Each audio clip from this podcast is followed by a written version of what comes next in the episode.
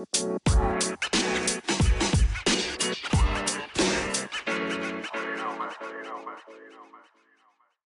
ัสดีค่ะ ยินดีต้อนรับเข้าสู่ MED Podcast นะคะ วันนี้พบกับเจดลยาค่ะ วันนี้เจจะชวนทุกคนมาคุยเรื่องเกี่ยวกับกีฬาโอลิมปิกกันค่ะ ซึ่งข่าวใหญ่ที่สุดของกีฬาในช่วงนี้คงไม่มีอะไรเกินดราม่าชุดแข่งขันนักกีฬา เมื่อแบรนด์แกรนด์สปอร์ตตัดสินใจทำสิ่งที่ไม่มีใครคาดคิด นั่นก็คืออนุญาตให้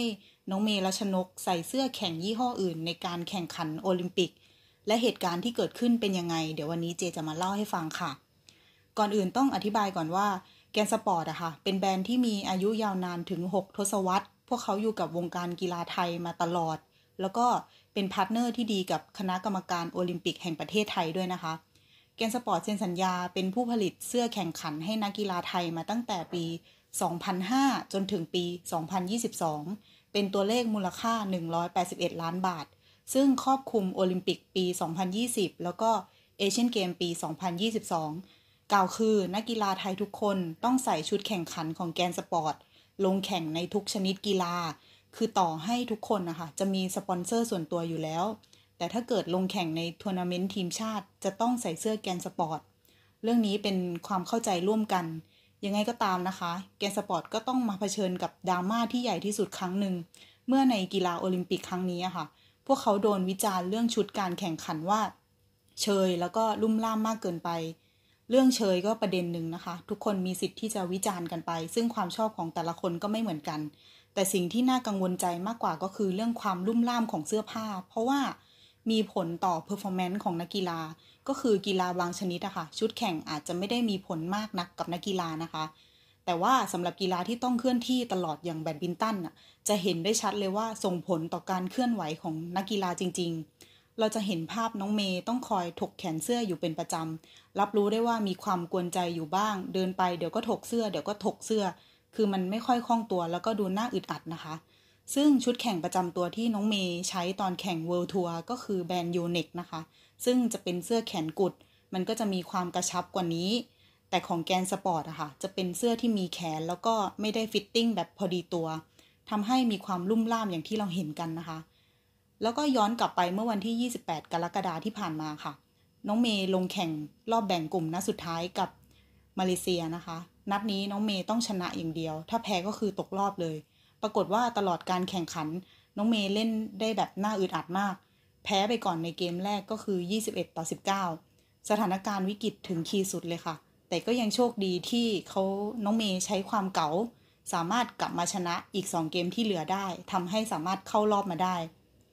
สิ่งหนึ่งที่เราเห็นก็คือชุดแข่งมีผลต่อฟอร์มของการเล่นของเมย์จริง ๆ มันดูเทอะทะมาก ซึ่งในประเด็นนี้แฟนกีฬาชาวไทยก็แสดงความไม่พอใจใส่ Grand Sport เป็นอย่างมากนะคะ ว่าทำไมออกแบบชุดมาแบบนี้ทำไมไม่ทำให้มีความกระชับ น้องเมย์จะได้เล่นได้คล่องตัว เมื่อจบการแข่งขันทาง Grand Sport ก็ได้ติดต่อไปที่คณะกรรมการโอลิมปิกไทย เพื่อให้สอบถามนักกีฬาว่าชุดแข่งโอเคไหม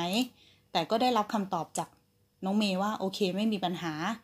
ซึ่งน้องเมย์ก็ได้กล่าวว่าเอาจริง ๆ เสื้อแข่งไม่ใช่ประเด็นสำคัญสำหรับน้องเมย์เพราะว่าใส่อะไรก็ได้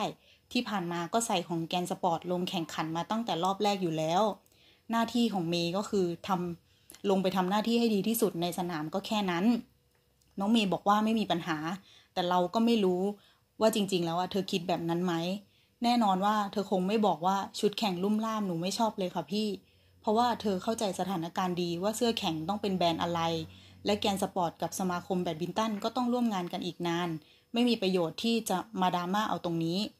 และเมื่อน้องเมย์แข่งจบได้พักอีกไม่ถึง 24 ชั่วโมงนะคะ เธอก็ต้องรีบเข้านอน เพราะว่าต้องตื่นเช้ามาเพื่อแข่งต่อในเวลา 9 โมงเช้าที่ญี่ปุ่น ซึ่งในระหว่างที่น้องเมย์หลับไปแล้ว ก็มีสายโทรศัพท์ที่สำคัญที่สุดเกิดขึ้น แล้วมันก็จะถูกเล่าขานต่อไปในอนาคต เมื่อคุณหญิงปัทมานายกสมาคมแบดมินตันแห่งประเทศไทยที่เขาอยู่ที่ญี่ปุ่นนะคะ เขาได้โทรศัพท์มาที่ไทย เขาโทรหา CEO ของ Grand Sport ในเวลาตีสองของญี่ปุ่น กับประโยคที่เรียบง่ายว่า พอจะเป็นไปได้ไหมที่ทาง Grand Sport จะอนุญาตให้นักแบดมินตันใส่แบรนด์อื่นที่ไม่ใช่ Grand Sport เป็นการเฉพาะกิจในโอลิมปิกครั้งนี้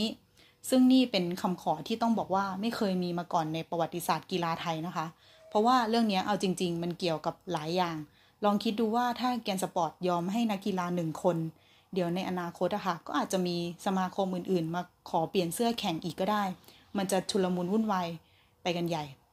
แต่แน่นอนว่าคุณธารา CEO ของ Grand Sport อะค่ะเขายอมรับว่าชุดแข่งที่ออกแบบไปมันก็รุ่มร่ามจริง ๆ นั่นแหละ และทางแก้ที่เหมาะที่สุดก็คือรีบส่งชุดแข่งที่ตัดเย็บใหม่ไปจากไทยทันที เพื่อส่งให้ถึงน้องเมย์ในวันรุ่งขึ้น แต่ในทางปฏิบัติอะค่ะ มันทำไม่ได้กว่าจะตัดเย็บกว่าจะบินไปถึงก็ไม่ทันการแล้ว เพราะว่าน้องเมย์ก็ต้องลงแข่ง9โมงเช้า คุณธารารู้ว่าคราวนี้ Grand Sport ออกแบบผิดพลาด และการแก้ไขความผิดพลาดที่ดีที่สุด ไม่ใช่การหาข้ออ้าง แต่ลงมือทำอะไรสักอย่างเพื่อเปลี่ยนแปลง ส่วนปัญหาต่างๆ ที่ตามมาเดี๋ยวเขาจะแบกรับเอาไว้เอง นั่นจึงทำให้คุณธาราตัดสินใจบอกคุณหญิงปัทมาว่า ยินยอมให้นักแบดมินตันใช้ชุดแข่งขันของแบรนด์อื่น ได้เป็นการเฉพาะกิจ แต่มีเงื่อนไขก็คือ ห้ามมีโลโก้ เพราะเขาเองก็ไม่อยากสร้างความลำบากใจให้คณะกรรมการโอลิมปิกแห่งประเทศไทยเหมือนกัน คุณหญิงปัทมาก็ตอบตกลง หลังจากนั้นเมื่อวางสายเธอก็รีบไปดีลกับ Yonex ซึ่งเป็นสปอนเซอร์หลักของน้องเมย์ให้จัดหาชุดแข่งทันที แล้วก็ให้ดีไซน์เอาธงชาติไทยอะค่ะ ไปแปะที่หน้าอกแทนที่โลโก้ของ Yonex แทน โยเนกก็จะทำเสื้ออย่างรวดเร็วมากภายในกรอบเวลาแค่ไม่ถึง 7 ชั่วโมง ผลสรุปก็คือด้วยชุดแขนกุดของโยเนกทำให้การเคลื่อนที่ของน้องเมย์มีความคล่องตัวสูงมาก แล้วก็ เต็มไปด้วยประสิทธิภาพ ก่อนจะเอาชนะคู่แข่งจากอินโดนีเซียได้อย่างง่ายดาย เรื่องนี้นะคะถึงแม้จะเป็นแค่เรื่องเสื้อแข่งขันนะคะ แต่เราจะเห็นได้ว่ามันมีความหมายที่น่าประทับใจหลายอย่างซ่อนอยู่ อย่างแรกเราเห็นความเป็นมืออาชีพของน้องเมย์ เธอยืนยันว่าใส่ชุดอะไรก็ได้ เธอเลือกใช้คำพูดอย่างฉลาดเพื่อไม่ให้กระทบต่อใครเลย อย่างที่สองเราเห็นความตั้งใจของสมาคมแบดมินตันที่เห็นปัญหาอยู่ชัดๆ ว่าชุดแข่งมันเป็นยังไง แต่ก็ไม่ได้ปล่อยไปตามยถากรรม กล้าที่จะพูด กล้าที่จะแสดงความคิดเห็น หาทางว่าเป็นไปได้ไหมที่จะเปลี่ยนแปลงให้ดีขึ้น อย่างที่3เราเห็นความมีสปิริตของ Grand Sport ไม่ใช่เรื่องง่ายนะคะ ที่จะยอมจ่ายเงินซื้อลิขสิทธิ์ในเวทีใหญ่อย่างโอลิมปิกไปแล้ว ก็ย่อมที่จะหวังได้เห็นแบรนด์เสื้อของตัวเองไปเฉิดฉายในเวทีโลก ลองคิดดูนะคะว่ารอบต่อไปอะน้องเมย์จะต้องเจอคู่แข่งจากไต้หวัน ซึ่งเป็นแมตช์ที่คนจะดูทั้งโลกแน่ ๆ แต่ Grand Sport ก็เห็นแก่นักกีฬา แล้วก็ผลประโยชน์ของชาติเป็นที่ตั้ง จึงตัดใจยอมให้ใช้เสื้อแข่งยี่ห้ออื่นแทนได้ อย่างที่ 4 เราเห็นศักยภาพในการจัดเตรียมชุดแข่งในกรอบเวลาที่สั้นมากๆของ Yonex แต่ก็จัดเตรียมชุดได้อย่างเรียบร้อยแถมรักษาสัญญาเป็นอย่างดี ปิดโลโก้ให้ทุกอย่าง จนสุดท้ายน้องเมย์มี performance ที่ดีมากๆ ในการแข่ง และอย่างที่ 5 ค่ะ เราเห็นว่าคำวิจารณ์ใด ๆ ของประชาชนมีผลต่อความเปลี่ยนแปลงได้จริง ๆ ถ้าหากไม่มีการวิวิจารณ์นะคะ ฝั่งสมาคมแบดมินตันก็อาจจะไม่ขยับตัวทำอะไรก็ได้ เช่นเดียวกับ Grand Sport ก็อาจจะไม่ take action ก็ได้ แต่เมื่อสังคมเห็นว่าบางอย่างมันน่าจะดีกว่านี้ได้ ก็บอกกล่าวกัน และสุดท้ายมันก็นำมาสู่ ซึ่งความเปลี่ยนแปลงในที่สุดนะคะสำหรับโอลิมปิกครั้งนี้นะคะ นี่ก็จะถือเป็นโมเมนต์เล็ก ๆ แต่ก็มีความงดงาม เพราะว่าเราได้เห็นว่า เมื่อปัญหามันเกิดขึ้นแล้วประชาชนไม่ได้นิ่งเฉย แต่พยายามส่งสารให้คนมีอำนาจได้รับรู้ ส่วนคนมีอำนาจเมื่อได้รับรู้แล้วก็ไม่ได้ปล่อยผ่าน แต่ยอมรับว่าปัญหามันเกิดขึ้นจริง ๆ และช่วยกันหาทางแก้ไข จากนั้นก็ใช้เวลาตัดสินใจอย่างรวดเร็วไม่ต้องผ่านหลายขั้นตอน โดยคิดถึงผลประโยชน์ของชาติเป็นที่ตั้งไว้ก่อนสำหรับวันนี้ก็ขอลาไปแต่เพียงเท่านี้นะคะ แล้วพบกันใหม่ EP หน้าค่ะ สวัสดีค่ะ